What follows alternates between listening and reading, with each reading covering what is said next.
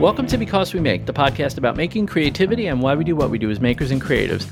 I'm your host, Vincent Ferrari, and joining me this week from the Proper Tools podcast, my good friend, Mr. Jake Drews. What's going on, buddy?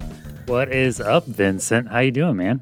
I, you know, I had to rehearse that in my head earlier because I was like, I hope I just don't say my good friend and co-host, Mr. Ethan Carter, because it's just, it just would have been really awkward to be. You're like, uh, I'm not Ethan. Uh, I think that would have been hilarious. I think we should have just uh, played me up as Ethan this whole just time. Roll with it the whole episode, right? right? Just, just seeing if anyone noticed. Why not? Yeah, it's it's it's really good to have you on, and I appreciate you uh, popping in for Ethan while he's in Rwanda. That's pretty awesome of you. So, hey, anytime, anytime. And um, you, why don't you tell us? I know you've been a guest on the show. You were a guest pretty recently, but for those that forget, why don't you um, tell our audience a little bit about yourself and you know your podcast and what you do? All right. Well, my name is Jake. Uh, I also hi a... Jake. hi Vincent. Um, I yeah, I have a podcast uh, with my friend Sean Walworth. We do the Proper Tools podcast, um, where we we're just a couple of tools just chatting for like an hour. Uh, usually it's maker related, but uh, I know equally it's not as maker related. um, we can talk about all kinds of different stuff. It's just a lot of fun. And then uh, I also have a YouTube channel mm-hmm. Uh, called Make with Jake, where I just make a bunch of stuff and do tips and tricks and efficiency stuff and just have a lot of fun. So um, that's something that's definitely growing really fast lately, so I'm putting more and more energy into that YouTube YouTube project as we go.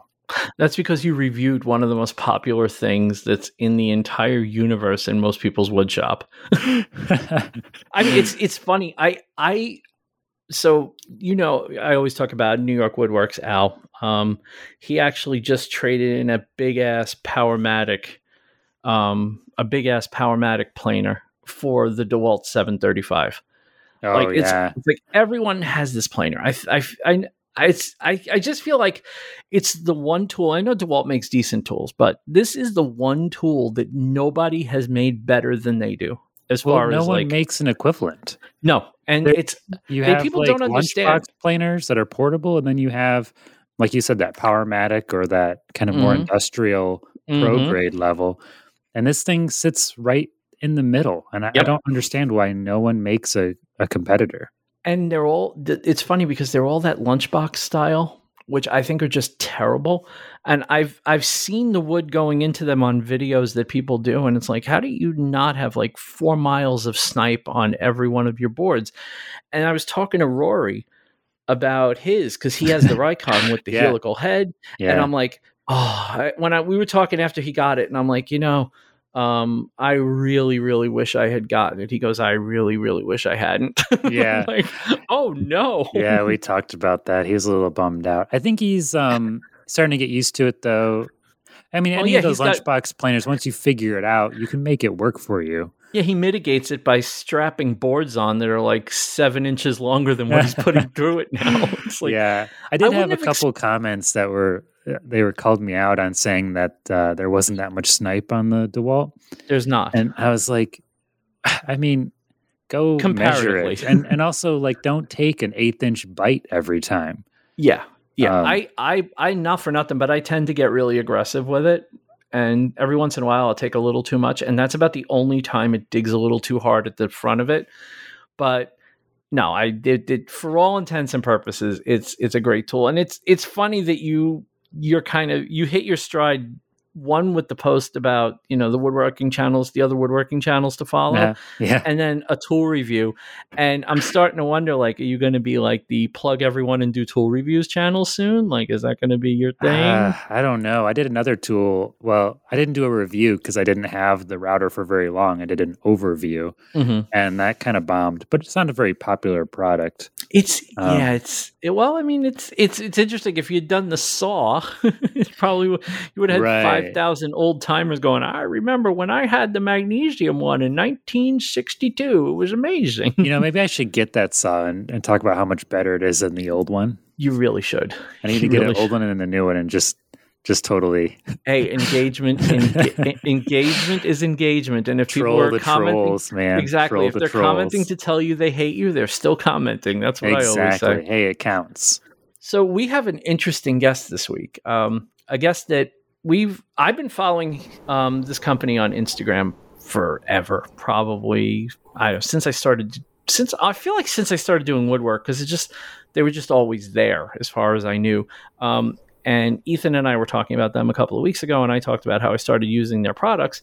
And I thought, you know, there's no better way to talk about a product than to have the people who created it actually on the show. I mean, that's what we have the show for. So we get to talk to the people that wouldn't give us the time of day otherwise. I kid, I kid. Funny But- how that works, right? Yeah, right. I mean, hey, it's a great hey, it's a great way to get your foot in the door with people who wouldn't talk to you. I'm not going to lie. It's the perk of being a podcast host. But this week we have the one and only Eric Albrecht from Bumbleshoots. What's going on, Eric? How you doing? Gentlemen, how we doing? Fantastic. Living the dream, my friend. Living the dream. Oh Right yeah. on, right on. But I, I I know you haven't been around forever, but it does feel like I've known about you forever. So why don't you tell us the um the origin story of Bumbleshoots as a company? Because like I said, I feel like it's just kind of always been there, but I know it hasn't. So why don't you tell give us a little backstory on that? Yeah, you know that ended up being kind of a a nice thing that came from the extra time during COVID. You know, in the early stages of it. Um, Mhm. Obviously, there's plenty of terrible things, but uh, this was one of the the lights uh, that that came from this uh, this pandemic. But uh, if we back up to like 2014, 15. Um, I was a pilot in the military and I was deployed at the time. And when I got home, my, my wife had this really nice cutting board that she was afraid to use because she wasn't sure how to take care of it. And it wasn't easy finding a product that she wanted to use. And um, she ended up going, um, you know, big box store, maybe it was Amazon, but she bought something and I looked at the label and I was like, oh, that's, you know, it's just beeswax and mineral oil. I can do something like that. So, anyways, shelved it for a few years. Fast forward to COVID, and suddenly I wasn't working as much in my full time job. And uh, here I am running through, you know, the, the black hole known as YouTube and watching a ton of woodworking videos. And here we are. It's like, oh, yeah, that guy made uh, something for his cutting board. I forgot I was going to look into that. so then I was like, huh, you know, I, I really think I can make something better. So I started doing about two, two and a half months of research going through all the different type of ingredients that can benefit wood but then also make it so it's easy to use and then also smell great and try to formulate like this all-in-one product that you know can really be something that we can use in the house. Uh, so then i come up with this you know this laundry list of ideas and ingredients and then uh, i go to my wife. I was like hey crystal do you mind if i spend like 224 bucks on amazon to get some uh, you know wood care products and she's 224 bucks. I don't care. Just do whatever you want to do. And um, that's kind of how it started. Uh, so that was you know what may june or so of 2020 and then um, i ended up throwing it up on a and it uh, was in an etsy store and had these cool little spice jars that i thought were different to help you know make it stand out and whatever. And um, i ended up coming up with this you know all-in-one wood conditioner product that we put in the jars and we sold out of them and then I was able to just keep rolling in the profits to move it into the business, and we've been slowly growing, you know, self-sustaining really ever since. It's it's a it's interesting. I noticed one thing on the label because I use the all-in-one wood conditioner on the boards that I make, um, and I switched from a competing product because one of the things I hated about the competing product was that it goes on wet, and when you when you're making a lot of cutting boards, you don't want to have them sitting there drying. Like it's the worst, most annoying thing in the world to have to, you know, you take it out, you wipe it down, and you put it on the counter, and then five minutes later it's wicking oil, and it's just the most annoying thing in the world. So one of the things I like about this is that it kind of goes on. It's not dry, dry. It's soft, but it's semi-dry, and once you buff it in, you're pretty much done. You can let it sit at room temperature for a little while, just buff it again, and you're pretty much done. But I noticed something you put in yours, and I've told people that they need to put this in their conditioners, and they don't. And you do. So I'm kind of curious as to the reasoning behind it. But you put vitamin E in yours also. And I keep, I've always told people that vitamin E makes a huge difference. Um, it- what what is what does the vitamin E do that makes it worthwhile to put in a like a board conditioner like this? Well, you know, it's it's something that I wanted to have a product that could last a long time, Mhm. and the vitamin E really helps prolong, if you want to call the the oxidation or the lifespan of the different oils that we have in it. So it just Mhm. overall it helps with the shelf life of the product. Okay. Uh, and then you move Uh. that in with the type of vitamin E that we use, which is completely all natural. Um, it helps with the viscosity to get that proper texture you've been talking about. Yep, that's that's the one thing. I, that's the one thing I really like is it doesn't it doesn't stay greasy. Like it goes on after you buff it. It you don't your fingers don't get that slick feeling when you rub it down. Even initially, after it sits for a while, it gets even more. It kind of bonds more to the wood. It disappears more into it, but it doesn't have that that weird greasy feeling that the the one I was getting at Home Depot did. And that was Yeah. the thing that used to drive me crazy about it. And when you sent um, you sent Ethan the stuff, and I'm like, okay, if Ethan's going to use it for leather, then I can probably use it on actual wood, which is kind of what it's there it's for. good enough for leather. It's good enough for cutting boards. Exactly, exactly. And I remember putting it on the first time, and I'm like, all right, let's see how this works. So I put it on, and the first board I did, I used to have to take know, about two days for a board to dry. And now it's like I can finish a board. I went from, I go from, you know, cutting and gluing to finish board and shipping now in three days, which is about two days faster than I used to be able to do boards, just because of the way this goes on. I really, I, I said, I said in the um, pre-show, I didn't really want to kiss your ass because it sounds terrible to just sit there and kiss someone. But, but your the all-in-one wood conditioner has saved me days in making cutting boards and when i'm making a bunch of them at once it's just it's a godsend i, I love it it's it's a fantastic product No, I'm so happy to hear that because that's something that we were striving for. Is it's just, you know, this entire, you know, it's it's really uh, like in the avian, aviation is- industry, we call it a preventative maintenance type of product. So pretty much that's one of those things that it is a every few weeks you're going to have to reapply the wood because the wood's going to be drying out. So when I was coming up with this idea of a product, I really wanted to have something that is easy to use, and once you do it once, you're not going to have to go back to the instructions to read it again. It's it's easy, Mhm. and and like you're saying, it's um, there's not really a cure time to it. It's it's you put it on, you can buff it, and you're ready to go.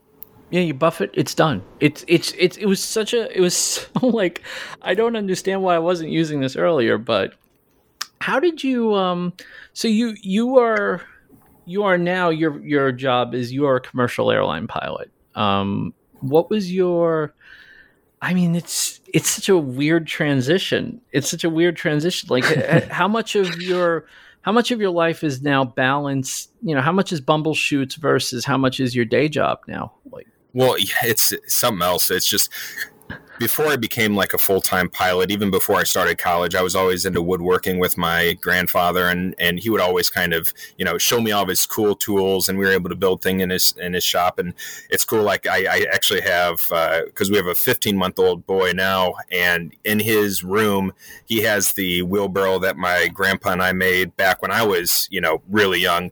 So like I've been doing woodworking for as as long as I can remember, and uh, it's more or less been a hobby. Um, and then started flying for the airlines here within the last you know decade, and it's it's really nice because the whole thought process is. Um, I have a very active mind, and it's very it's really difficult for me to turn it off. But I was thinking about it, like, what else can I do? Because the last thing I want to be doing in a hotel room, like on a layover, is think, you know, here's YouTube and just kind of just watch YouTube, even though it's super informative. I feel like it's the the our generation's library. You know, you can learn stuff at such a rapid pace.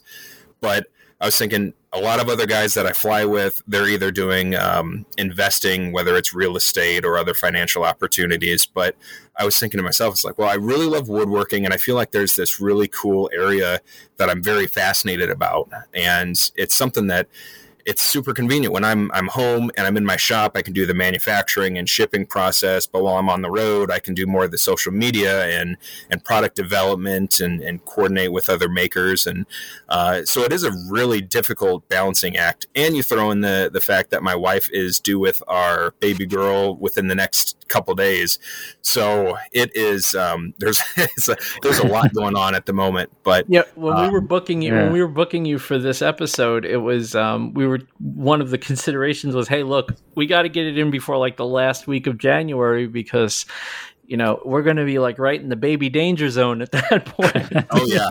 but it's you know the other thing that's really cool about the airline side of things is that we it's all seniority based so we can bid for what schedules we want Mhm. and i was able to finish work yesterday and then i'm done for the rest of the month so it allows me the opportunity now i can really focus you know moving forward going to different craft shows or or maker events or anything like that Mhm. um, it allows me the opportunity to really get more engaged and have this other full-time job with bumbleshoots Do they just so uh, for for people for people like me who are not acquainted with how it works? Do they just give you a set like a thousand hours a month and then that's it? And then when you hit your thousand, you're like, okay, you're done for the month. We'll see you in February. Is that how it works? Or like, yeah, pretty much. But instead of a thousand, it's it's roughly like seventy five. So um, wait, it's seventy five hours. correct. But you think Okay. about it, that's that's actually like flying hours. Um, yeah, so that- we that's call a that. lot of time in the air. Yeah, Yeah. that's not your commuter time or your layover and all that stuff. Although I do feel like that's how long it takes me to get from point A to point B in New York most days. So, but I do understand. Wow. So 75 hours, you hit 75 hours, and it's like, okay, we'll see you, uh, get you back in the air on the first of the next month then. Yeah, that's pretty much it. And it's it's one of those things like it it sounds, you know, like if I tell somebody, yeah, I only work 75 hours a month, they're like, oh, that's that's it. That's, you know, 2 weeks for me. But really there you don't count in, you know, all the time that it takes to get the airplane ready and everything because Oh. we don't actually start getting paid until we're getting ready to push from the gate and then we're paid then until we go back into the next gate. So all of the pre-flight and post-flight, we normally don't get paid for that. So um, there's a lot of extra time that goes into it that um, you know it's accounted for with the salary, so it, it evens out. Delays on the tarmac must piss you off so much. It's you know it's really not too bad. Um, it's very you know like it, it helps my mind go because it's um, I've always been a problem solver. So typically, if we have a delay, there's you know normally something we can do to help out and. Um, I've always been someone who loves talking to people, so I feel like that's one of the the downsides I've seen at uh, certain airlines is that they just don't talk to um, you know the the folks in back as much just because it's you know there's why are we sitting here for 30 minutes you know and there's the uncertainty Right. in, your, in this you know aluminum tube for 30 minutes not knowing what's going on yeah, you could yeah, have it's left us. definitely an interesting thing. Uh, my brother's a pilot too. Uh, he just got moved up to captain, so oh cool um, yeah, kind of a similar thing. So he's always telling stories about yeah his uh, layovers and dealing with those delays and all that stuff. So yeah, definitely challenging. I was so into the idea of being a pilot when I was younger because my grandfather, my grandfather was a pilot. He was in, um, he was a left blister on, I believe, a B nineteen in World War II. cool Um, I actually have his wings on my desk right here in front of me, and he was um, he was a private pilot after that. Like he was he went from private pilot, and he was a private pilot for a couple of years, and then he got his instructor's license and he started teaching, and he did that for he owned planes up until like the late seventies. Like right until right after I was born. So I never got to fly with my grandfather. My father used to tell stories about how he used to do crazy things in the air. Like he liked to make my father throw up in the plane. That was his favorite thing to do. Oh. But um, yeah, it's it's. I feel like that was like in my DNA, and I just kind of like went, no, I'm not doing that. like, Uh, I was terrified. It was weird because I was terrified to fly for so long, and the first time I flew, you ready for this one? Was April of 2002, which means I got to see all the post 9/11 stuff. like I Oh, had no. never flown before 9/11, so I have no idea what flying was like. But I'll, I hear all these stories like, "Oh yeah, you know, I used to walk everyone to the gate, and yeah, the security check was like, yeah, you could." Pretty much pass it with anything in your pocket, and it's like, yeah, it's just, yeah it's we just used to really, really with funny. the, uh, the flight deck door open as well you know and you i mean it's completely different now yeah. yeah, I got really spoiled at my last job. We had our own plane, and uh, I mean, it was a four seater Cirrus, so it wasn't anything super fancy, but it was still pretty cool to be able to land at kind of like regional or local airports and oh, you just hop out of your car, open up the gate, walk out to the plane, hop in, and you're in the air. You know, I a f- few I minutes feel- later. I feel like that's the holy grail. Like that's the holy grail for like normal people. It's like to Yeah. fly once, like on a private plane, like a small private plane, just once in your life. like, Oh, it was it was so much fun. I mean, it's also like just yeah, I don't know. It's a small plane, so there's some there's some uh, scariness involved, but of uh, course. it's still super fun. And Yeah, but you know what's nice about those are like the you know those are more or less the top of the line four seater airplanes, and they come with a parachute. And yeah, ours had a parachute. One one Yeah. parachute though, One right. parachute. just one. yeah, parachute. it, it just goes and um, you know you just pull the red handle, and then the parachute pops from the uh, the top of the airplane. It's pretty cool. I almost bought one once too. It's uh, it didn't work out, but uh, they're really cool airplanes. Wait, you wait, you're not kidding? I, No. there is actually a parachute Yeah. on.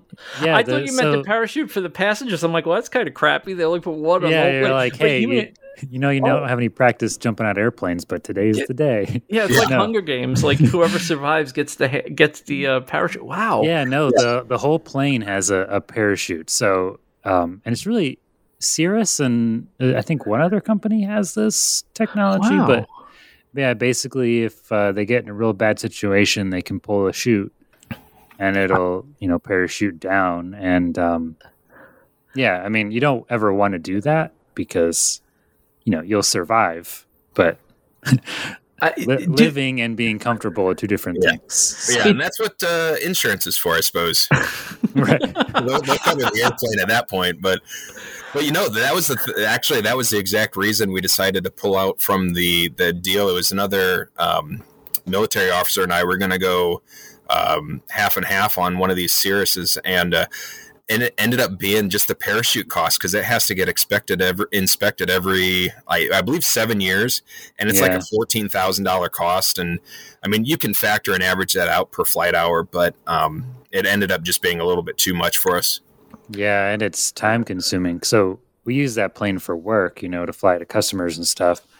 And um, yeah, when they would take it in to do that inspection, it'd be out for a couple of weeks or I don't know, maybe more than a month. It's quite a while.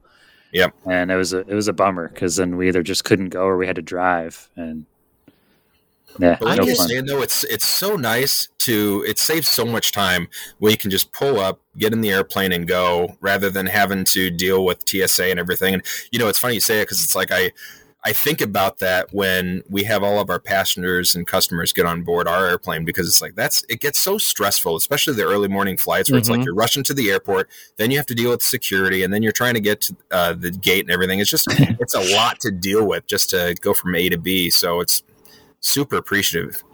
Oh yeah, yeah, Yeah. It's so convenient, and um, yeah, and we could fly from. I'm in uh, like northern, well, mid Michigan here, southeast mid Michigan, and so we would fly from here out west to Chicago and back, and be home by you know late dinner. And That's freaking awesome. You can't, and so to drive there, that that's like a day of driving, just you know to get out there and halfway back. So Oh yeah. in your in your about page, I noticed that you, um, I mean, I get it, you were a you were a helicopter pilot. You you ran medevac for um for the army. Right. And- yeah, I flew flew Blackhawks for what was it, six or seven years. It's so interesting to me because I've not I don't know, and I do know a couple of people who are you know who did some kind of crossover like from military to civilian, but I've never heard of anyone going from helicopter to airlines. I feel like that's almost like a new thing for me. Is that is that more common than I know, or is it You know, it, it is not that common. um, okay? because it's unless you flew because like if we back up to post Vietnam era, we had an influx of helicopter pilots, and Mhm. those individuals were able to go. And you think about the strictly, really the the helicopter jobs. Uh, say medevac, or they're flying to oil rigs, or they're doing crop dusting. You know, there there aren't that many opportunities with helicopters compared to, or I guess like newscasters. You know, they'll they'll check the highways for Right, right. for traffic, but there aren't that many opportunities. Um, and then you fast forward now, those individuals they're starting to retire, so those jobs are coming up. However, you look at the difference um, for the career opportunities, say with the airlines or even with corporate opportunities. There, um, it's just it's something that you can earn a lot more overall. Um, mm-hmm. And so now these uh, what's called like regional airlines, kind of like the minor leagues for the major leagues type of a deal. The regionals, get the experience there. However, they they just in the last you know ten years or so, they've been starting these things called uh, rotary transition programs, where they will take helicopter pilots that when you leave, say, Army aviation. Um, right off the bat, you have a commercial and instrument uh, rating and ticket. So that allows you to earn money to fly. And when you have that, then these are the RTP, the rotary transition program, they'll, they'll be able to go and take you on an abbreviated fixed wing program or an airplane program and and get going from there. So it's it's becoming more popular than it used to be. Interesting. Yeah, because there's like got to be there's got to be like a weird um, almost like a training gap between what you need to know to fly a helicopter and what you need to know to fly a plane. I mean, they're not, it's not just, you know, the same levers and whatever, and you're just in something different. Like it's a whole different skill set. And I imagine that you do have a lot of muscle memory that kind of has to be retrained in order to get you flying planes from helicopters. Right. Like planes don't hover as well. they tend not to. it's funny because you know how Facebook has the memories that pop up if you have that and whatever. And there's uh, there was a time when I was I was a fixed wing instructor back in you know the early 2000s or so, like two. Well, I shouldn't say early, but 2008, 2009. And uh, there was a video that I put up on Facebook, and we were in a small Cessna four seater, and there was such a headwind that when we did what's called slow flight, like pretty much when you're getting ready to land, you're in slow flight. Well, you can do that well up in the air as well, um, and that's part of the training process. We work on stalls, so you're in that configuration. And there was a video of us flying, you know, at several thousand feet, but the camera was panning to the left and right, and we weren't moving anywhere because we had such a strong headwind. Only time I hovered in an airplane. So at least I got it on tape. it's the first time a non-Harrier slash non-Osprey hovered. yeah, right. I remember, and I could be, I could be mistaken, but I'm noticing uh, people that listen to this podcast know that I'm a bit of a packaging nerd, and I really, really like the way people present their products. I feel like that's something that's often overlooked. It's like, oh, if I got a nice product, how it comes doesn't matter. And I actually think the literal opposite. I think part of the product is the experience of opening it, of seeing it, of it looking like an actual product. You went through, if I remember correctly, you can correct me if I'm wrong, but didn't you go through some kind of rebranding recently, relatively recently?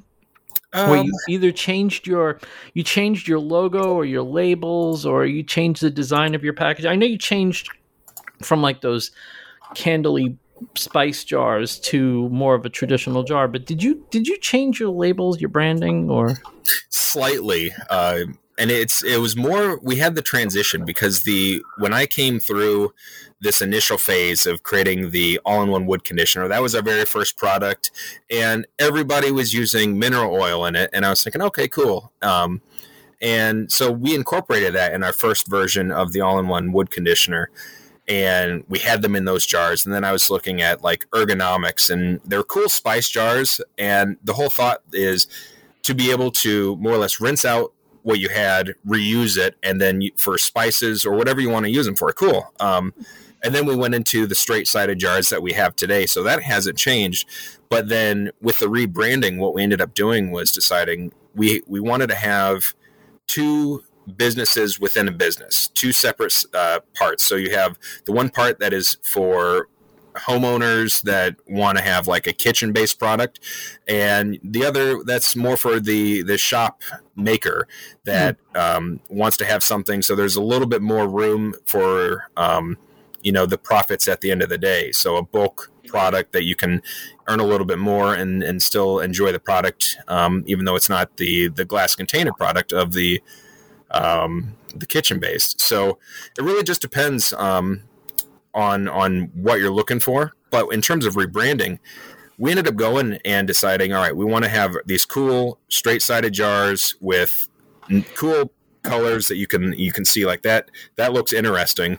And and that's what we have now is with the uh, the hydrating wood serum which was our second product that we came up after the all-in-one wood conditioner and now the the hydrating wood serum as well as our all-in-one wood conditioner completely petroleum free meaning we decided to go with a different ingredient instead of having the mineral oil. So that's why we have a special version of a, a coconut oil that won't go rancid and smell after some time. So it's a specially formulated ingredient. Um, and then that way it's it's completely all natural even though mineral oil as well. Um, but that's kind of the the first big rebranding we've done that was a mouthful, but I love the I love the reason I asked is because I was wondering who actually did you guys do your own packaging or did you have someone help you out because it is actually really really nice. It looks really good. It's it's super professional. It's it tells you it's funny because on the all in one wood conditioner you have lemons on the label, and when I saw that when I opened I'm like oh I wonder what the I wonder if the, I, I mean I kind of knew it was going to smell like lemons obviously, and I opened up I'm like wow that is a lot of lemon and I, I, just like that the whole thing. It's just like a whole experience. It's like opening, um, it's like opening a candle from Yankee Candle. You know, you look at the label and it's like, oh, that's what this is going to smell like, and you open the jar, it's like, and that's what it smells like. um, but who did your who did your packaging? Did you guys do that yourself or? Yeah, overall, um, I worked with a label designer, and and we went through so many different variations, and ended up combining two that we really liked into what we have today and then you throw that in with uh, each of our containers, you know, depending on the side of business we have. So if you're getting a product that is meant for the kitchen, it's going to be made out of glass or it's going to come in a glass container. And then we have these really, it's a really cool like confetti paper that mm-hmm. is our two colors, you know, with the yellow and the blue. And it, it's really like we wanted to have just the wow, this is really cool, like a gift type of. You open it up and it's not just packing peanuts or just you know bubble wrap. Um, mm-hmm. Obviously, they're they're fine, but we're looking at it, it's like, well, if we can use paper, you know, that helps with the the planet a little bit, and it helps with the the end result is that you're enjoying opening up something that you purchase because that's the entire thing is what we want to provide is not just a superior product but we also want to provide an experience that's going to bring you back to doing this you know preventative maintenance and um, keeping care of your board because that's the thing is like the especially with these you know cool cutting boards that everybody's making these days it's mm-hmm. just you don't want them to fall apart and it, it, we just want people to be able to take care of them after they spend so much money and it really is an investment well, we've talked we've talked on this podcast um, about the the product that I use for the boards that I sell, um, the ones that I the pa- the stuff that I include in the packaging. And one of the things I realized, um, I've st- I still get this question all the time as I sell boards. Um, you know, I don't know. People literally tell me I don't know what to do with a nice board. Like I don't know how to take care of it. I don't know what to do. And when it was at first I was just selling the boards, right? I would sell the board, put it in a box, and wrap it up, and people would get a board, and everybody'd be happy, and everything was great.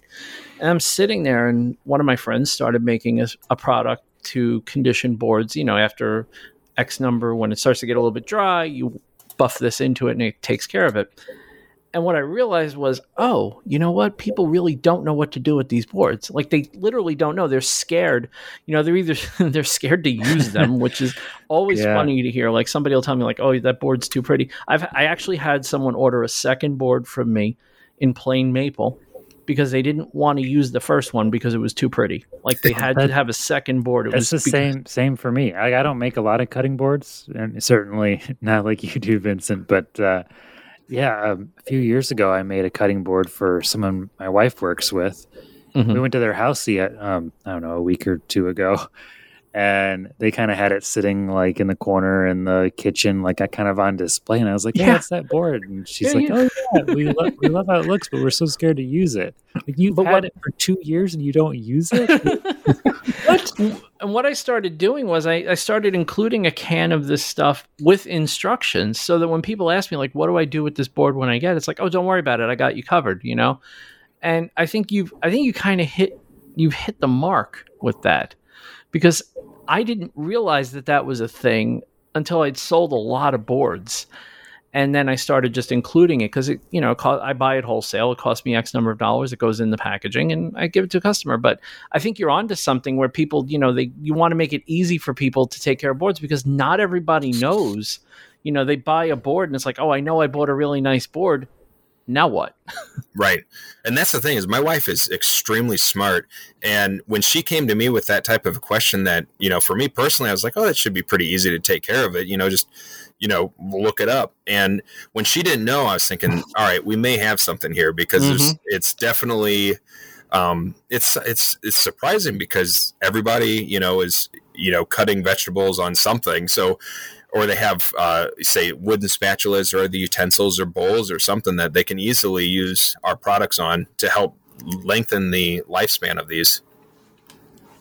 Is there anything is there anything with bumbleshoots in particular that you wished you had done a little bit differently when you were starting it up? Is there anything where you went oh that's a misstep but we can fix that or is it been pretty smooth sailing since you set up you know, it definitely has not been smooth sailing. You know, I love it and leave that as lightly as possible. But I, I love the level of honesty. By the way, I really appreciate that. Like, yeah, it's pretty smooth sailing. Yeah, no, That's it's just been rainbow since day one. You know, everything's great, every day's perfect, but it's not the truth. So, uh, no, like it's it's really comes down to my anxiousness with getting the product to the people, and it we what was it? I think it was the it was either the hydrating wood serum or the woodworkers oil, um, or both. Because I'm fairly certain, actually, now that I think of it, it's every one of our products. It's so far, except for the last uh, couple, where I get so amped up to get the product out there that I throw together a you know a label on Avery.com and print my own labels with their you know templates,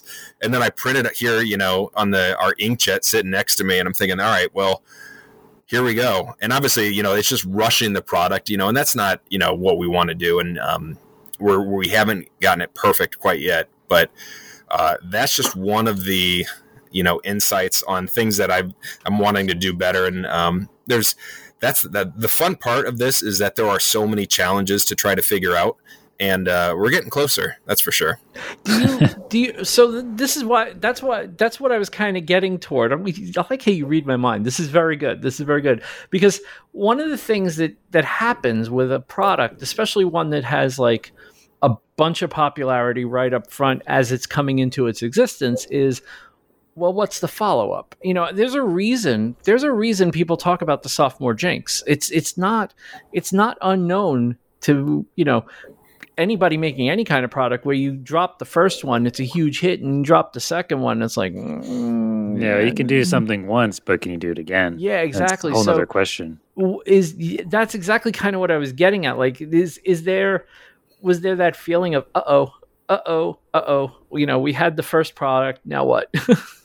a little bit, uh, but I think that it was just there was there was a, so much um, emphasis on the wax, and I was thinking, you know what? I feel like, all right, what if we took the wax out and and strengthened the ratios and and adjusted a few things? You know, what else could we do?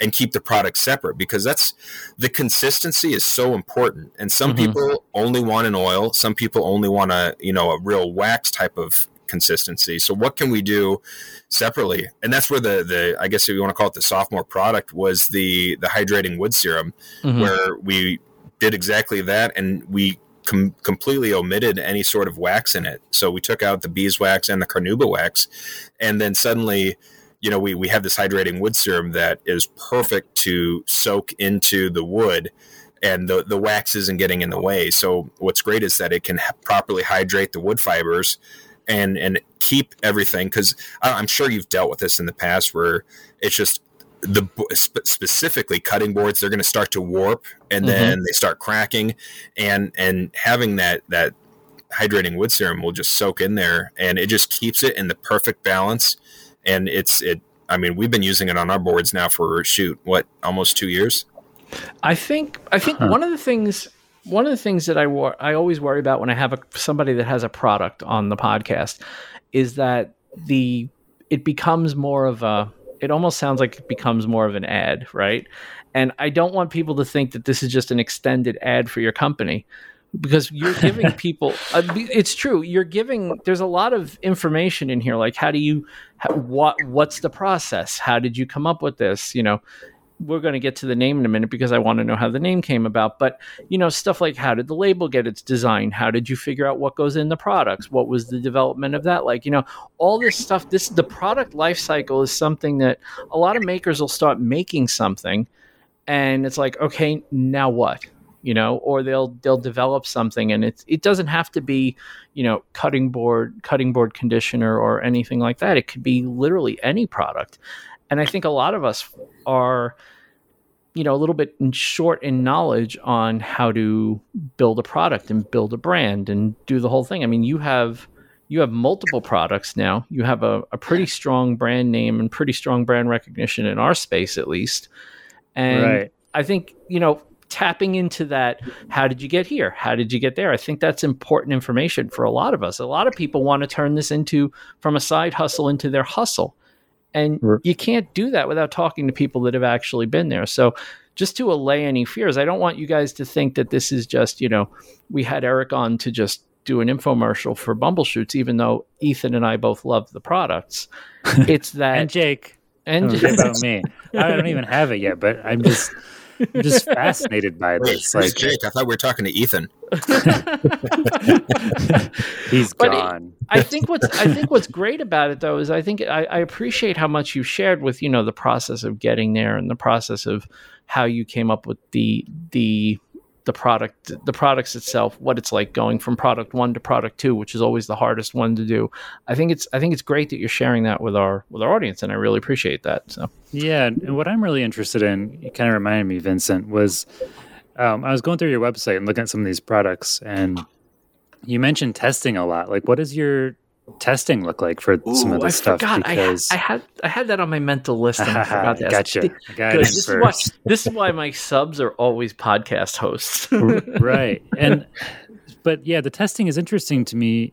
I'm interested to hear about your testing because um, you know, my first thought when I'm kind of looking at some of this stuff, uh, when Vincent told me about it earlier, um, I'm like, oh, okay, yeah, it's you know, you know, mineral oil and some paraffin wax or something like that. But digging in, it's really interesting. You have like other other stuff going on, and now listening to you, you've got other ingredients in there. So, like, what does your like testing regimen look like?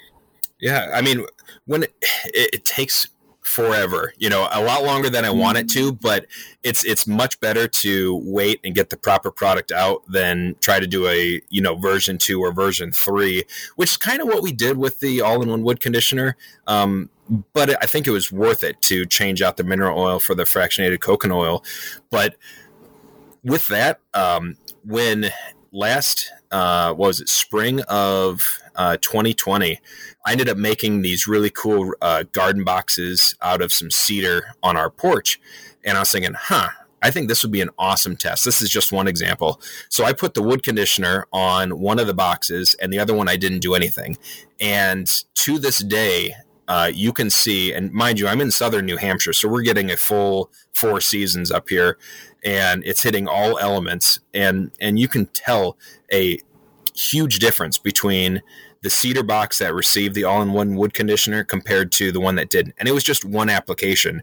And the one that ended up getting the application still you know you can see that it's beading water off of it. It hasn't cracked. The other one is cracked. It started getting uh, dirty and you can see that there's and you know with that we even had a sprinkler system for the herbs that my wife put in there. So it was getting constant treatment. Um, and that was one of our tests just to see how waterproof is this carnauba wax and beeswax that we use.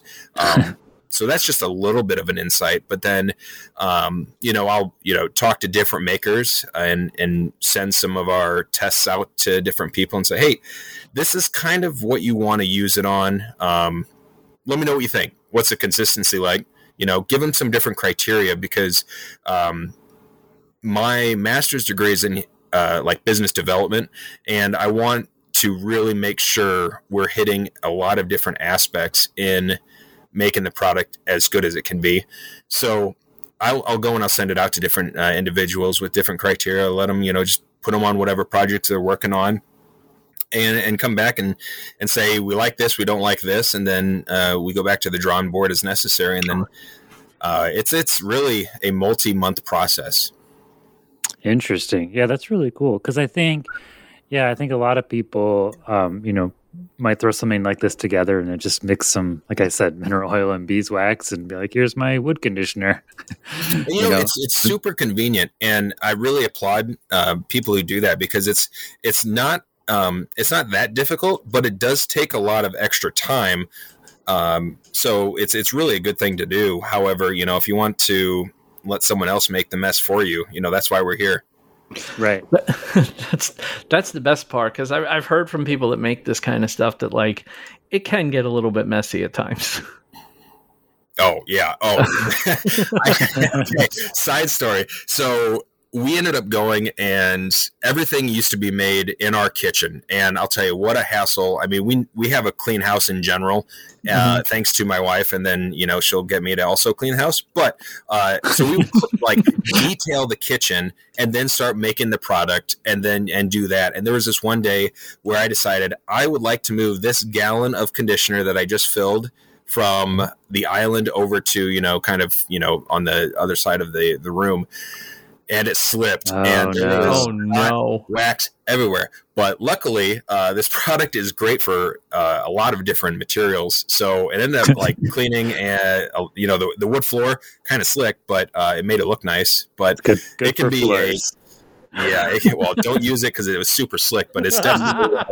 Um, it was something else, but hey, I mean the the room smelled good, so there was that. Yeah, I bet it smelled awesome for a while. It's it's it's fascinating. Like I I hadn't even thought to ask that, but then so now you have this product and you have your wow you're doing it in your kitchen. Like are you just so I understand you're still doing it in your kitchen. It's still being done in like in your house. You don't have like a separate like a commercial kitchen or like a co-packer of any kind. You're still making this yourself everything is done by me and we were in the washington post was it last uh last spring at some point and had a big influx in sales, which was excellent. And then that awarded us the opportunity to, uh, we have a walkout basement. And from there, we were able to go. And my dad, who's been a construction worker for um, you know several years of his life, came and helped me. So we we pretty much just framed it up. So downside was it turned my normal workshop uh, and cut it the size in half. So suddenly I had to you know limit that. But the good side of it was it opened up this great part of the house that was not really being used other than for my general workshop. And um, so now everything is done in our basement and it's more ergonomic because the other side of it was uh, when I was making it in the kitchen, it was taking up the kitchen and it was taking up the living room and it was taking the family room and it was mm. taking up the dining room. You know, it's just there was stuff everywhere. And then when I was done doing the manufacturing process, I would have to go and clean up, put it into like the cloak uh, coat closet, you know, with the uh, certain things. It was just there was so much to it initially. Um, but we were such a low volume at, at that point. So now it's um, you know it's it's great because we have different stations and it, it flows so much more fluidly than it used to. And and with that we're you know before i was just using a small oh shoot what was it? I can't even remember how many ounces. It was less than 100 ounces uh, per batch for this little like double boiler. And and we've just upped it now so it's several gallons and it has a spout and it's just everything is faster. Plus we have an automatic labeler for our containers and everything so it's um i was watching some are, of your instagram videos on that. That's pretty yeah. cool yeah, it's super cool. Isn't it cool? Like you, you go from like, oh yeah, I live here to oh, I live here. Oh, and also this is a production facility now. Like, it's it's funny how much you eh, you you start adapting. It's like I can I can make this work better. I can make this work better. And before you know, you've created you've created efficiencies and killed inefficiencies that you weren't even aware that you had until you start realizing how much faster you can go. It's kind of crazy, right? Oh yeah, yeah, and I'll tell you what. Just uh, talking about the labeler, that that just the downside of having um, a little bit of a perfectionist syndrome. If mm-hmm. I didn't mm-hmm. have a label on perfectly, it, the the type of labels that we have, if you put it on, it's going to stay on. So then you have to get the heat gun to try to take it off, and it's just a, such a long process. So now it's just you set it up um, and and just go with the foot pedal and can really like it's i need to time myself um, but it's exponentially faster than before do you think your experience in the military and as a as a commercial pilot do you think that that's kind of made you more like organized and efficient and like running your business? Do you think those skills have overlapped for you? you have you taken anything away from you know the day jobs and applied them into your side hustle? Oh yeah. Um, two things come to mind immediately: checklists and customer service. Um, mm-hmm. It's just something with uh, hitting the first point, being able to go from A to Z and not skip any steps can be very difficult, even when you've done it for a while. So, having checklists and how to do things, and one thing that we're working on now as we're expanding, uh, for instance, is we are taking photos of how to properly uh, package the material, where the stickers go, where the different labels go, how everything is put together. So, it's a visual step by step process. So, in case I'm not around to do something, we can have somebody else do it, whether it is my wife, Crystal, or if we have employees at some point in a different facility. You know, we want to be able to set this up so the business is not hinging on myself running it. Mm-hmm. Um, and it's, it's one of those things that that's one thing. But talking about customer service, um, everybody has an experience of terrible customer service. And my thought is, I'm providing something to you, and you are like really spending your hard-earned money on something that I'm providing to you and you deserve to talk to a person you deserve to really get the experience and and overall the satisfaction and confidence that you know where your money's going mm-hmm. um, and so those two things i mean that's huge but then obviously with you know customer service and aviation you know that's um, really important. So that's that's the other carryover. Yeah i think I think that's that's something I don't think anyone really thinks about until it's like too late. Like you you could you it's much easier to to lose a customer than to gain a customer. You know, when you talk about marketing and sales, you're always talking about, you know, cost of acquisition. What does it cost to get you a customer? And what people don't realize is, yeah, you can, you know, you can get all the customers you want, but it's real cheap to lose them. like it's really, really cheap to lose a customer. Um, do you get what what's do you get like support calls like what's what's that like what's supporting a product like this look like um in what respect i guess? What, what do you mean? Like like so a customer buys your stuff how do i put this on? Do you just like do you have like do you send them to the website? Do you like what what kind of contacts do you get from your customers and what kind of infrastructure have you built to kind of handle customer inquiries and stuff like sure. that? Yeah no i get you now. So really so everything that comes uh, from our shop you're going to get at least two cards. One is going to be mm-hmm. a how to use card and the other one is going to be a customer satisfaction card.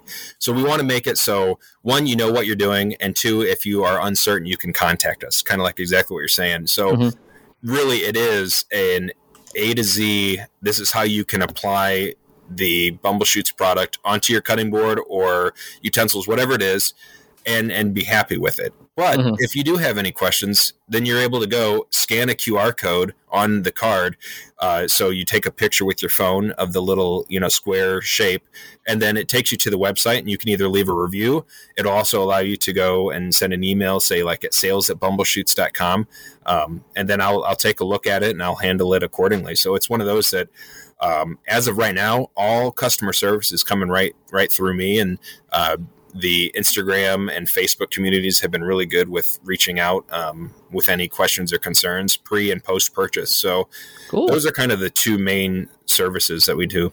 It's hard. It's hard to predict. It's it's hard to predict what kind of questions you're going to get or how you're going to have to react. I actually had a customer who um, bought a cutting board from me, and I've never had this happen. I've made I've been making them for years, and it actually started to split on one of the joints and, you know, at that moment, you're like, you know, you think you're ready for something like that. And you get that, and it's like, oh no, like why did that happen? you know it's funny because you know like i'll make the board over. I don't care. I'll make the board 50 times until the customer's happy with it because it's just the right thing to do right? But you start thinking like wow what did i do wrong? Like why did that happen? I've never seen that happen. I've never had that happen. And you you start second guessing yourself and you start wondering like did i do something wrong? Or you know something hey guess what? Sometimes things just fail. Like it just happens, you know. I was making a cutting board. I was telling this. I think I told the story on this show, but I was making a cutting board a couple of weeks ago. It was um a, an order for a customer, and I had the whole thing like completely together, and it was beautiful. I was so happy with it, and I flipped the board over, and like two rows of wood just fell off the board. Like literally just fell off. Oh no. Like as No. if I had never glued and I did glue them because there was glue on the joint. I had to actually trim them a little bit to get the glue off. And I'm like, I have never seen that happen. And glue's not perfect. Glue is not perfect. And we we just don't see a lot of glue failures. But for that one moment, the glue let me down and it was like I'm I was so glad that it hadn't gotten to the customer first because that would have just been horrifying like you open the board and you put it down on the table and now you have two boards you know it's like the worst thing in the world but So did, I'm sure you talked about it on the other episode, but did you figure out what it was? Was there some sort of barrier between the wood and glue, or so was it? what I what I so it was really like it was right at the end and I it was it was I mean you would have to look at it with a macro lens, but it clearly separ- started to separate. It's not completely separated; it's still attached. So what I told her was, I said, "Look, if you want me to, you can. I will send you a UPS label. You can put it back in the box and send it back to me." Um, she had bought it like a year and a half ago too, and I'm like, I don't even care. I'll, I'll. I said, I'll cut it. I'll sh- I'll reglue it. I'll reshape it for you. She goes, well, it's all the way on the edge. She goes, I'm not too. Oh, by the way, it was a circular cutting board too. She just oh, which Oh, is a really stupid idea on my part. But I was like, she's like, can you do a circular cutting board? Of course I can. No, I'm never doing that again. But anyway, I I didn't take. She said, I'm not going to send it back for this little thing. I said, if it gets any worse at all, send it back to me. I will absolutely either fix it or I'll redo it for you. And that was like eight months ago. So my guess is it's not bad enough for her to be concerned. I think she just wanted me to know that it had happened. But man, nothing nothing nothing hits you harder than when you send your babies out into the world and it's like oh there's a big imperfection on that one what the hell happened there you know and oh yeah. I know that I know that like in shipping, weird things happen. Like I've sent boards that are completely dry out to customers and then they get it and I used to wrap them in paper, which is a really stupid idea. I stopped doing that after I saw I sent one to somebody and it literally looked like they got a like a greasy sandwich from a deli. and I was like, but that board was dry when I sent it out. What happened? I realized that just the temperature changes in shipping just cause the oil to just loosen up and start wicking onto the paper. And it's like, that's just terrible presentation. So what I do now is I wrap everything gets wrapped in bubble wrap. And in my care instructions, I actually say, you know what, in shipping, because of temperature changes, you may start, you may see some oil residue on top of the board.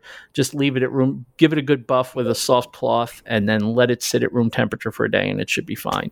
But you know, these are things you don't know. Like I didn't know that that was going to happen until it started happening. You know, Yeah, I feel like that's that's part of you know having a business is you don't you don't know what problems exist until they actually occur, and and I'll tell you, it's it's such a hurt to the heart when I'll you know it doesn't happen often, but we'll get a picture every so often of like, hey, we just received this you know soak and seal package, but it, the the glass broke and the oil's everywhere, and it's like ah, well, you know, it's it's tough because it's like you know you did your best, but you know sometimes shipping can be uh, a hassle.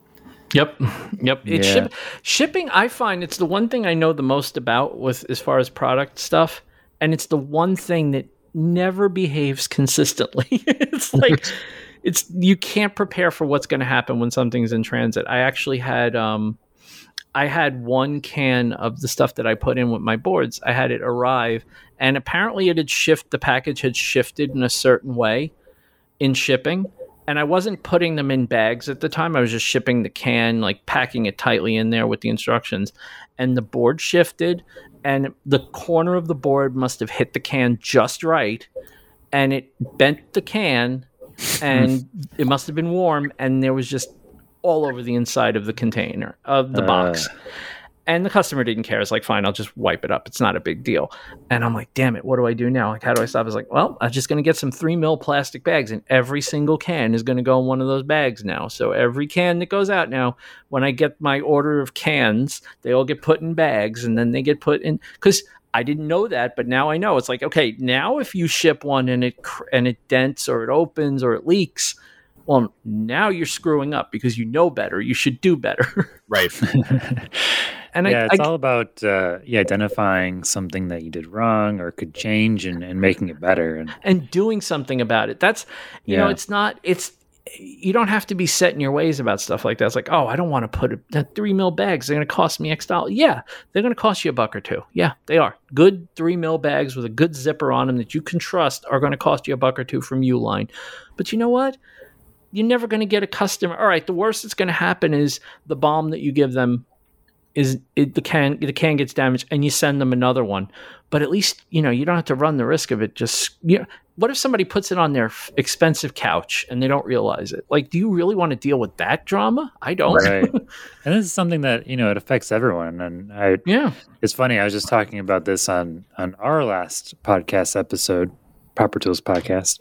but um, in in my job, I you know design you know mechanical things, mm-hmm. prosthetics, and so you know we have product that goes out there, and it's over a year now, and so we're constantly you know getting feedback from the field. We're seeing returns come back, or we're you know seeing customers say things about it, and we're constantly making changes. Every mm-hmm. month we have a meeting specifically for this product where we talk about what's going on and what we're going to change this this time around. So yeah, I think it's good to remember that because everyone's in the same boat. We should all Yep. be identifying things to change and, and make it better. Sometimes it's just a matter of like I, I so I, I'll give you a good example. So I give cutting board, I give care instructions with every cutting board I sell. That wasn't even something I was doing from the beginning, right? That was something I started doing as I started making more of them. Like, okay, this is I got to make this more turnkey for people. And one of our friends of the podcast, uh, Morley, he actually said to me at one point, he goes, "Hey, I, I have this board from you, but I don't remember um, the application instructions for the balm." And I'm like, oh, okay. He goes, I go, I can send you a PDF. He goes, you know, it would be really cool if you had it on the website where we could just go to it. I'm like, yeah, why the hell don't I have it on the website? and it's like, I could, no, there's no reason I shouldn't have thought of that, right? But it was such a great suggestion. So I think it was that same day I edited my website so that in the help section now, if somebody wants to get the, um, wants to get the care instructions for their board, the same instructions are on my website right there where you can where you can find them without having to get me to email it to you you know and it's just like oh why the hell didn't i do this from the beginning because i thought i thought of everything right and that's that's that's how it is with products you think you thought of everything and somebody comes along and just drops one little bit of knowledge on you and you're like oh damn that just that's a that's a really good idea right. But the fact that you, you know, you acted on it, uh, Mhm. that's, I think that's a good, always a good thing to do. It's that's- when, because you didn't have to. You could have said, True. oh, yeah, I'll just send them the PDF or whatever. It's just one person asked the question and we'll probably move on, never hear about it again. And maybe That's the didn't. good part of being a small business, though, right? I'm sure Eric. I mean, Eric, your business is a lot bigger than mine. I'm not even pretending it's not, right? but it's isn't that the that's the great part of having a small, nimble operation, right? Like if you decided tomorrow, like, oh, I want I want to change, I want to change the jars, right?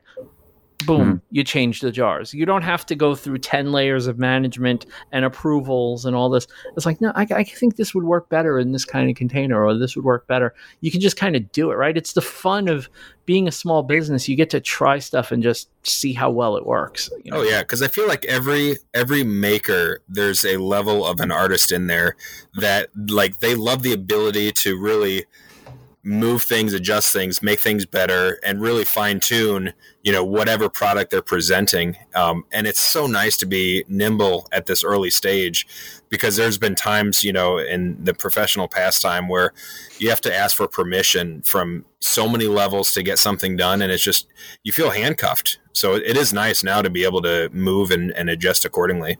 Yeah, it's it's just in my day job I can't, right? I have flex I have a lot of flexibility. I'm not going to sit here and pretend that I'm chained to my desk doing stuff, right? but in reality, I still have people I have to answer to and I have people I have to answer to on a lot of different levels.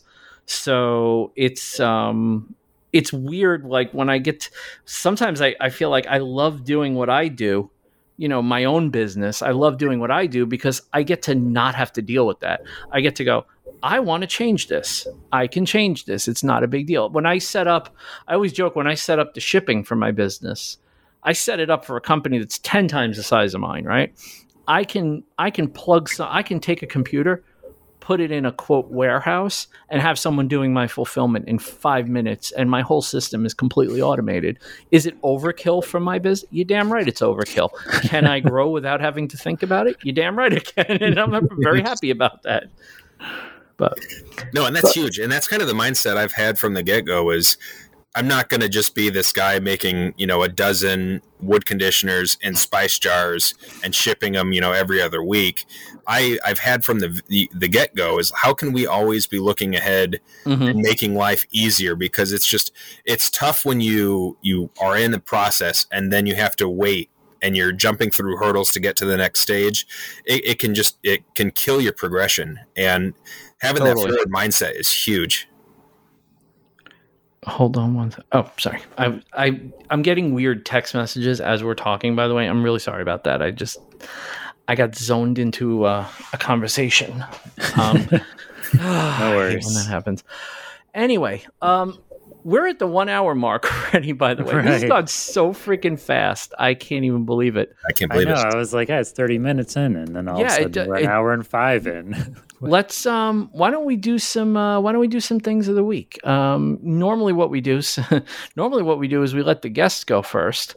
But since we have a guest and a substitute co-host, this is interesting. But I think we'll let Eric go first because Eric has an interesting one.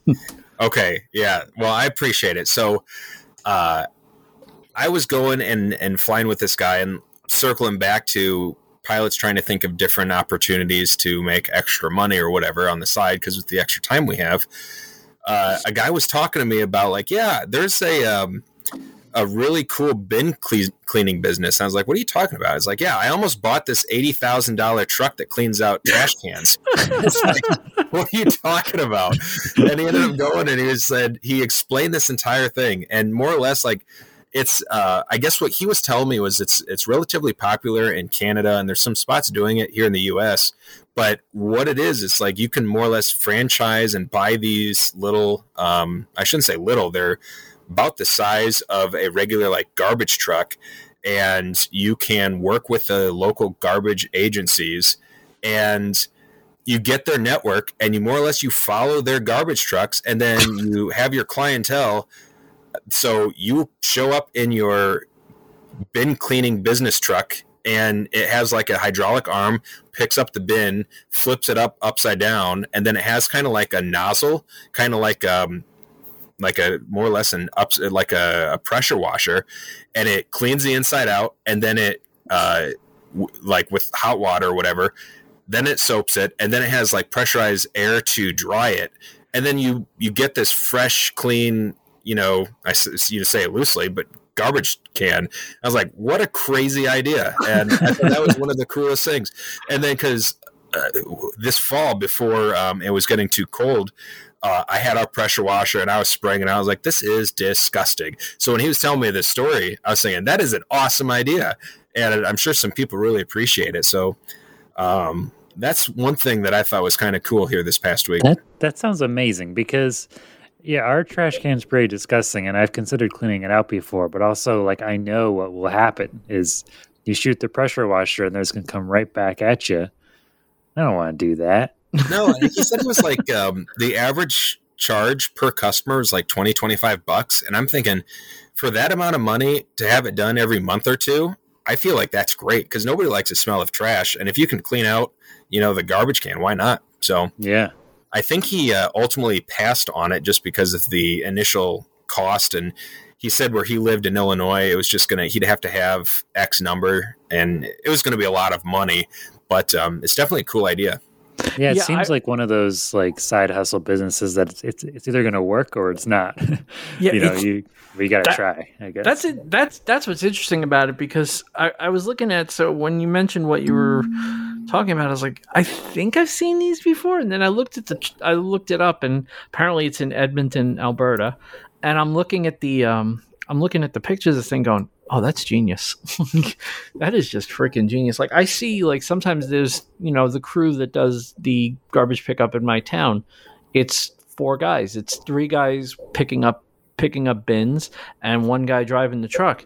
And it's like, wow, you could do most of that, as long as the bins are at the curb where they need to be, you can do most of that with like just one other guy, just making sure that everything works. Like, wow, kind These of are genius. Cool. This uh, I found this company, then they make those trucks, and they'll do like your trash cans, or they'll do like dumpsters, and Oh, really? yeah, they have a big one that'll grab a dumpster and tip it up, and then they Must can be spray it out.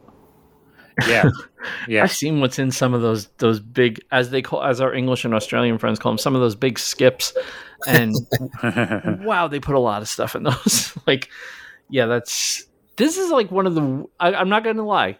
I always thought Utz cheese balls would would reign forever as the weirdest thing of the week, but I do think that this is weird and awesome all at the same time, which is great because that's kind of what thing of the week is supposed to be. It's like something you've probably not seen or thought about, and something that's interesting. So this is this is a good one. I, I have I have if you guys follow the Because We Make Instagram account, tomorrow's as we drop this episode, which is the carousel day where we put the things of the week in a post, there's a picture on the card with Eric's pick of what the truck looks like. And then in the show notes, I'll have a link talking about the trucks from Edmonton, Alberta. It's it's pretty interesting stuff actually. It's definitely the most interesting thing of the week we've ever got. Perfect. I'll take that trophy. nice, you earned it. Yes. Jake, what do you got for us this week? All right, so since I'm playing Ethan this week, I have two Of course things you of the do. week. I laughed my ass off when you said that in the chat. By the way, since you were playing Ethan this week, you Oh, get good. to have two of them. That's So what I was going for. I, that was freaking yeah. wonderful. I, I practiced my impersonation today, but I didn't. I don't think I got it very good. um, no, so uh, my my my first one is a video game for. I think it's on the PC and the PS4, but uh, it's called Cities Skylines. So if you Mhm. ever played the old Sim City game uh, back in the day, uh, it's basically that, but times maybe a hundred. it gets super deep and you have to manage traffic and it just gets insane. And so I have a PS4, but I like never play it. Uh, but I downloaded this game because it was free one month or something, and I started playing it. And I don't know, I might quit YouTube and just play this game from now on because I don't know what happened, but I totally became obsessed. really? It's, It's- that good, huh? Oh, it just sucks you in. I, it never ends. You're always like, okay, I got to make some more residential area. Oh man, traffic's backing up. I need to put in like an interstate. Like, So what, here's what is the- happening? So this is interesting. So this is interesting. So I have, okay, I had never played any of the SimCity games. And then Whoa. what was it about 5 or 6 years ago I think it was they re-released it for iOS and they they kind of dumbed it down for stupid people oh, like me. the SimCity build thing. Yeah, something like Yeah. it, yeah, yeah. It was it wasn't like full on Sim City, but it was like you know Sim City for sm- for smart people who aren't as smart as they think they are, like me. And I really, really got into it for about two weeks, yeah, and it just. I, I don't know. I just it started to the better I the more I played, and the longer I played it, the more I started feeling like it was really stressful. like yeah. I started to get very invested in what was happening, and I realized like I have to stop playing this. Like this is really not good right now. That that's where I'm at with uh, cities skylines. Um, I'm on kind of a forced hiatus. I have a video to get done, and I kind of decided, you know what? Until this video's done, no more cities. I have to get this video done. So uh, incentive. That's Um, freaking amazing. Yeah, it's no, it's it's it's super fun. I recommend it if you have a bunch of time to kill. And awesome. I don't know. That's Uh, it, it. It is one I've heard of. It's not one that I've played, but it is one that I've heard of. So Yeah, it's one of those rabbit hole games. Just goes on and on and on. Big Totally. Reddit community. Um, avoid that at all costs. I was just gonna say, are you sure about that? yeah, man. I love Reddit. I love Reddit, and there are times where I, I tend to my my Reddit time is like right before I go to bed. Like I'll fl- I'll have my phone in my hand. I'll be laying in oh, bed. Oh man, that's nightmares. yeah, dude, this is a really stupid thing to do because I can I can feel myself, and I have a I have a don't comment on this policy in my head, and it's like don't comment, don't comment, don't Co- no, bad, bad Vincent, bad, bad Vincent. Don't comment.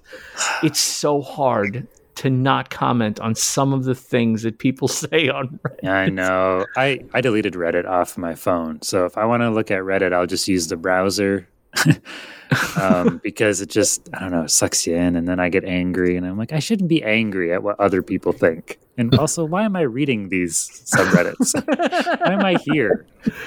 Why am I here? You have existential crises over the city subreddit. Exactly. Yeah. Why am I here? What is Right. this about? why do I care about how he draws his city? You know what got Um, me the other day? Okay, I'll just give you an idea of the kind of crap. I'll just give you the kind of crap that I that gets me every time. So I was watch I was scrolling through Reddit the other day, and they were talking about some ad that Saturday Night Live had run. And of course, you know, when you bring up Saturday Night Live, you know, there's two people. There's two kinds of people. There's the people who say it's not funny, and then there's people who are wrong. And there Right. were people who were saying like, "Oh, I don't know, you know, just I'm so tired of this." It's like, how do you not appreciate the amazing amounts of you know, on the fly and improvisation that goes on? And I'm like, you think there's I actually said it. I'm like, you think there's improvisation on Saturday Night Live? And I, oh boy, did that open the floodgates? I'm like, oh my god, what did I just do? Why did I comment on that? Why did I com? Why? Why? Why? You know better. Don't do this. Oh, Yeah. don't break people's reality. Don't comment on Reddit ever. Read, lurk, enjoy. Don't comment. And But- on all of my YouTube videos, I definitely make all that stuff up on the fly, and I'm not reading a teleprompter. Oh man, it's just Uh, it's it's great. Um, all right. So my other one um, is the all. Or my other thing of the week is the all new Amazon Kindle. Uh, they're really getting creative with the names, by the way. right? I, I had to look it up. I was going to send it to you, and I was like, "Why do I, it's not any Kindle?" Because we have one of the first Kindles, and it's a piece of garbage. Um, and so I, I was never interested in Kindle, and I read sometimes, but usually audiobooks. And uh, um, you know, before the holidays, my work does like a little holiday party, and they uh, kind of raffle, well, yeah, raffle raffle off a bunch of stuff. And uh, so I won this this Kindle, the all new Amazon Kindle, and um, it's actually super cool. It's Um, really good. Yeah, like I said, I, I wasn't a big. I've always been a somewhat of a reader, but this Kindle kind of changed it. I just I've used it every day since I got it. It. I didn't realize that holding a physical book and flipping pages was that big of a barrier to my reading until I got this device, and I'm like, oh, Well, so here's a. f- I'm just going to relay a story for you. I actually have the original, the very, very, very, very, very first Kindle. nice. When it, like the white one with the sh- with the garbage keyboard. I almost said an S word, which is unusual. um, with the garbage keyboard and the stupid scroll wheel and the big paddle flippers on the side. I have that. I have it inside. And if you put a battery in it, right? If you charge the battery, actually, the battery's in it. If you charge a battery, it still works. 100%. Damn thing is, I think I got it in 2006 or They're 2005 bulletproof, man. and yeah, you can't kill it. What I didn't understand when I got the Kindle was how much better e-ink is for reading than an LCD. And oh yeah, I don't think people who haven't experienced it, like, oh, I'll just read on my iPad, you don't understand how much better it can be. You just don't. It's No, It's and now with the new ballgame. one, like that old e ink is kind of like this gray, black on gray. Mhm. Um, and the new ones with the paper white stuff, uh, it's amazingly good. I, yeah. I, I, I only even so I actually was trying to win the the Ember coffee mug because I heard Ethan talking about it, and I was like, oh, I want to get that, and we had it in our raffle. And um, so I put most of my tickets into that and left a couple left over. And I'm like, what else do I want that they're giving away that I could win? Because I'm not going to win the, um, you know, the virtual reality headset, right? Because everyone's putting in for that. Mm-hmm. I bet no one wants that Kindle. I'll get that. I'll return it or something. Get my hundred bucks. And I won it amazingly. And now I'm like, ah, I'm, I'm keeping this thing for sure. it's so much easier on the eyes. Like it's Oh, because anybody that stared at a, a, laptop for too long, it's just like you get a headache. But like with that, you can read for such a long time and feel fine. Yeah, as someone who stares at computer screens literally all day long, uh, it's game changer. It is absolutely like one of the things I love about the kin- particularly the Kindle Paperwhite is that the the light and I don't even have the nice new one with the adaptive color screen, but the reading at night it doesn't assault your eyes. Yeah, and it adjusts. So yeah, that's the one I have. So it uh-huh. changes uh-huh. the temperature. I I kind of almost. I mean, I don't use it as much as I used to, but I kind of almost want to get the one you have just because I want to see what that's like because it's such a nice experience to yeah. read on one of these. We're gonna get another one for my wife, obviously, because she's super jealous. But um, I compared it to the last model because they have the the previous model on sale for pretty mm-hmm. cheap, and um, yeah, it doesn't have that temperature thing, and it's also micro USB or something stupid like that. And, oh uh, no, the peasantry! Yeah. I know. Can you believe it? micro USB. What is this? In 2022? How is dare they? 2018 or something? It's no. it's it's always funny to me how much we've taken for granted that USB C is everywhere when it's actually not.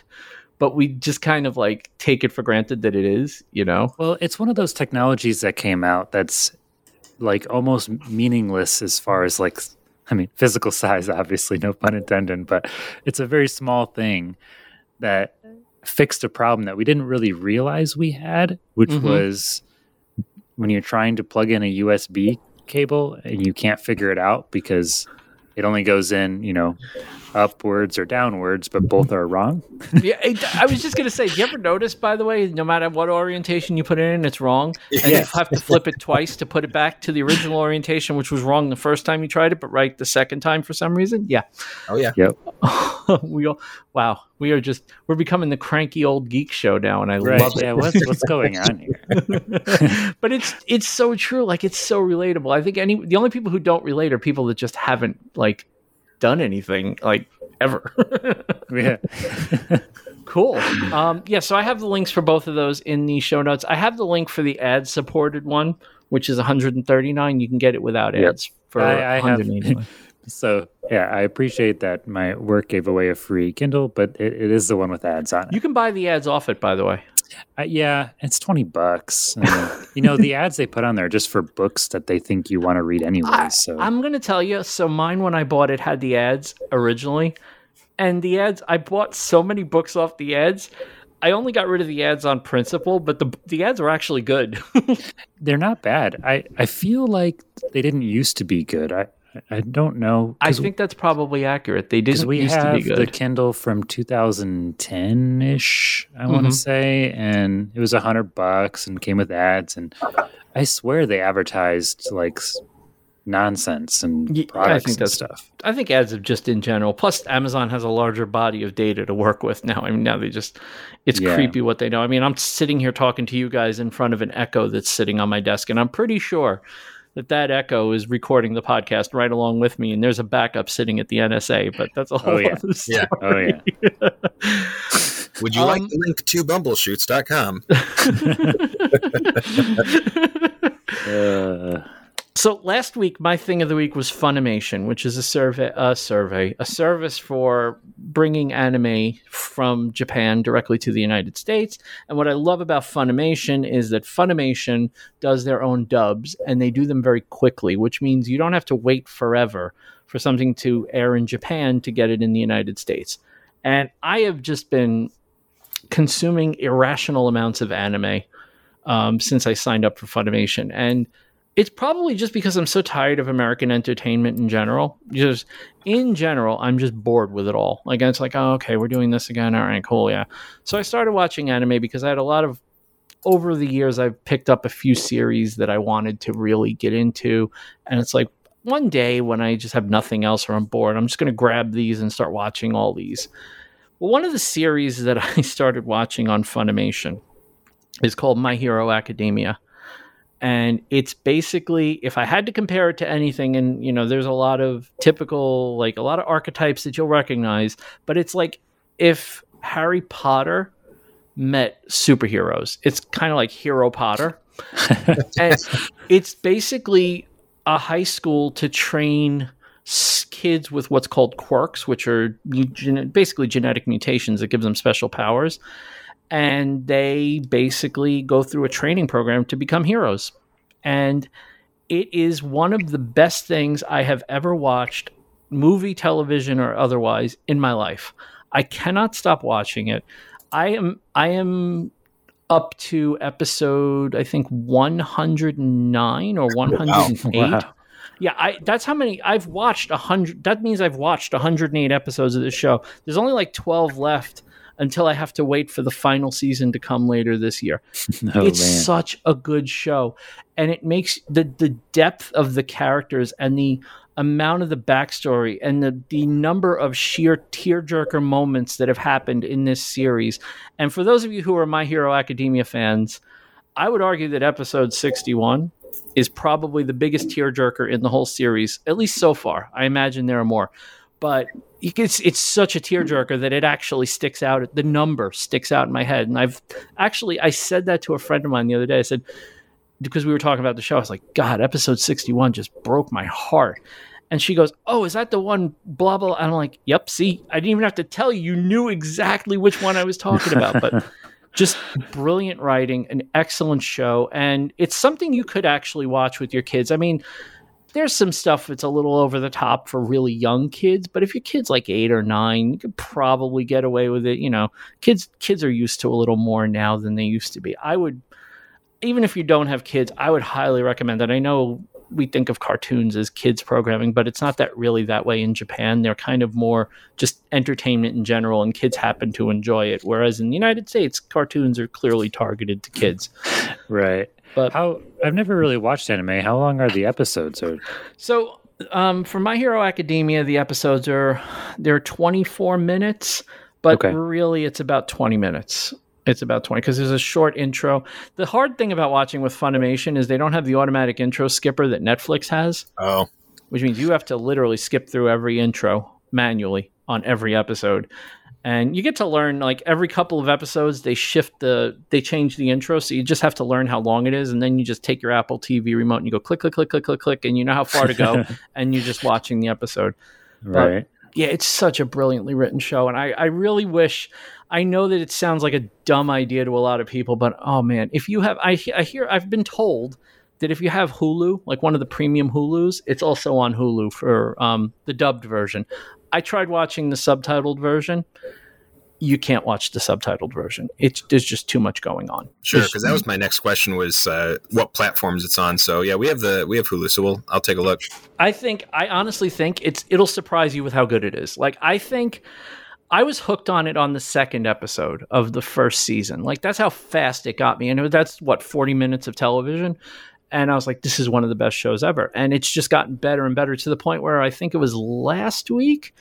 Yeah, it was this past week or the maybe it was the week before. It was like a, I was wasn't feeling particularly well, which was great because I sat on the couch with a blanket up to my nose and I just watched My Hero Academia all day, and I went through a whole season just sitting on the couch. it was amazing.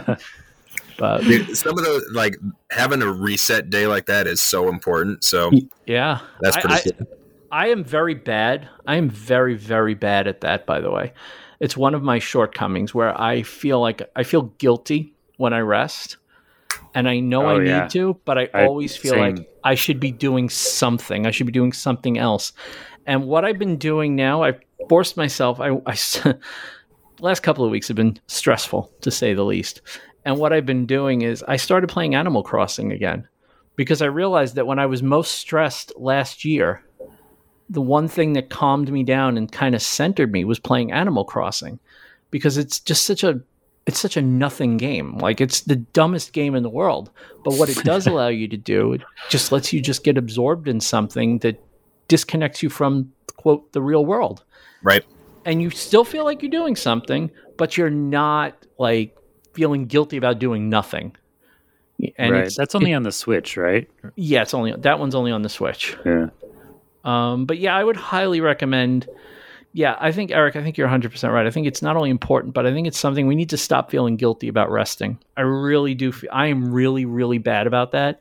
and I'm trying to get better. And by get better, I mean rest more.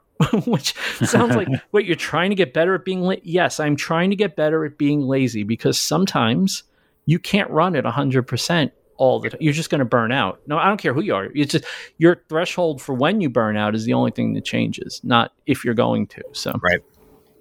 Yeah, because I feel like that's something that almost every small business owner can relate to, and even uh, you know anybody in, in the workforce is that if you keep pushing yourself, you're going to burn out, and you have to force yourself to stop because there's always going to be something to do. But you Mhm. know what? It'll be there tomorrow. So Right. um, that's that's one of the main things I've been doing the last few months too. Is just dedicating a, a single day at the very minimum every single week. Just spend time with the family. Try to put bumbleshoots on the back burner and really make sure I'm present with my family because that's it's time is one of the most important things that we have. So you don't want to waste it. I think, and you know, I've talked about I I should know better. I should know better because I ha- I went through. I won't rehash the whole story, but I went through a pretty major cancer scare um, in 2018, and I should know better about resting and listening to my body. And I got very good at it for a while, but it got to a point, you know, in the last couple of in the last year and a half or so where I just ignored my body. It's like, no, I'm just going to push through, rah, rah, rah, and go, go, go. And it's, no, you stop. Don't do that. That's not the thing to do. It's okay to, it's okay on your weekend. it's okay to have a couch day. It's okay. Like if you feel, if you, if you're thinking you need it, you probably do. And you probably needed it longer than you realized you needed it. So just take the couch day. It's okay. It's okay. The world will be there tomorrow. Don't take a lot of couch days. Just Yeah. Right. take the couch days you need to recharge so you can get going again. That's the important thing. There's a difference between resting and procrastinating. Yeah, and, I, and don't procrastinate on resting. Ooh. Nice. Oh, Ooh. full circle there. See, look at the knowledge you gain on this little show. This little show. You know what else we gain on this show? A lot of money because we have people that financially support the show. We actually don't gain a lot of money. We're not rich or anything, but we do have some people that generously contribute to this show. And those people include, Ah, I got to take a breath to get this list out. It's getting longer and longer. Yeah, it is, right? Leanne and Nick from Hemlock and Hyde, Dave from Atomic Airship Works, Emily Joyce, Ed from Ed's Clocks and More, Rory from RLO Woodworks and DIY, Chris from Full Steam Designs, Jeff Stein, aka A Weird Guy, Debbie Haddock, Jerry Hyduke, Joey from JH Custom Woodcraft, Dean Duplantis, Jacob Anguiano from Native Sun Wood Art, Robert J. Keller, Scott from Dad It Yourself DIY, the one and only Grant Alexander, Tony Langer from Langer Works, Jacob from Other Dog Designs. Oh, look at this. Jake from Make with Jake. I don't even know that guy. Um, Big Al Schultz weird. from here. It's, well, you know, that's how you get to be a co-host on this show. You buy your way in. Um, Uh-huh. Big Al Schultz from New York Woodworks, Justin Ofler, Bear Naked, Greg from Platte Valley Woodworks, Adam Mackey, Maker Mackey, and the Clamp Podcast, which I can say now and not sound like an idiot. Kim and Garrett, Andrew Richard of Andrew Richard Makes, Kellen Hazlett from Kellen Makes, David from Southern Style DIY, who for some reason doesn't follow me on Instagram, and I'm not bitter about it. Jeff from the Weekend DIYer, Sean Walworth from, oh, look, Sean Walworth from the Proper Tools Podcast. Chris Rayleigh from Route 9 Signs, Henry Davis from HT1 Metalworks, and Austin Saunders, the High Caliber Craftsman. Thank you so much for your support of the show, guys. We really appreciate it. If you can't support the show financially, then we'll take any level of support you can give, which can include sharing the show, telling someone else about it, or even writing a review, because we love getting reviews. In fact, we have one, but we don't usually read reviews until we do the shows where we need filler, and we use them to fill in the show. I'm not going to lie. That's what we use them for if you have a moment, um, check out all of the people in our Hall of Fame at becausewemake.com slash Hall of Fame. Also, don't forget to check out becausewemake.com slash listener shops for all the people who, yeah, you need a gift or you need something custom made. We have some really talented people who listen to the show, and all their stores are linked on that page. So if you want to check their stuff out, feel free to head over there and order something from them and tell them we sent you, and they'll treat you like royalty or maybe they'll just send you your product. But either way, you'll get something and you'll pay them, and everybody will be happy. It'll all work out. I think that's going to do it, Eric. It has been an absolute pleasure talking to you, man. I, it's it's it was a much wider ranging conversation than I thought it was going to be, but it was so interesting, just like talking to you about everything, products, and being a pilot, and you you have like a rock star life. It's just awesome. yeah, it's not the rock star life I was thinking, but hey, you know what? It's uh, keeping me busy. And you know, Vincent and Jake awesome talking with you guys. Thank you so much for inviting me on here, and um, I've had a blast just uh, sitting back and talking with the guys for a little bit. You know, so it's it's good to like this is kind of my decompressing, just talking to you guys for a little bit. So thank I, you so much. Yeah, this was so, super fun. I am so sorry that your decompressing involves talking to me. No one should ever decompress by talking to me. That's a that's I'm very and sorry, me, man. well, you're Oh, you're at least boy. a nice guy. I'm kind of a jerk. okay, I'll, I'll give you that one. wow, that's the point you're ceding, huh? All right. Well, I had to drop it in at the end of the episode. You know, uh, you know, Zencastr gives me separate tracks for everybody. It'll just be like moments of silence throughout yeah, the it's whole just gonna episode. be weird, awkward silence, This and was then a people, weird episode. What happened? Yeah, it's we like- don't talk about it. it's the episode that shan't ever be spoken The about episode again. where Ethan didn't come in, and we just didn't have a co-host. we had we had a ghost seat in honor of Ethan. The ghost host. but that is going to do it this week. Uh, thank you very much for listening. We will be back next week. We will have a guest, I think. I we don't really have anyone booked yet, but I think we'll get somebody. I have somebody in mind, and I'm going to see. I should probably get that sorted. And then the week after, hmm. He's fighting me, but um, something special might happen the week after this, and he's going to keep fighting me on it. But um, as he's listening to this, he's going, "I'm re- I'm not just fighting you. I'm not doing it." But um, You'll have to listen to find out. And until then, have a great week, everybody, and we will talk to you then.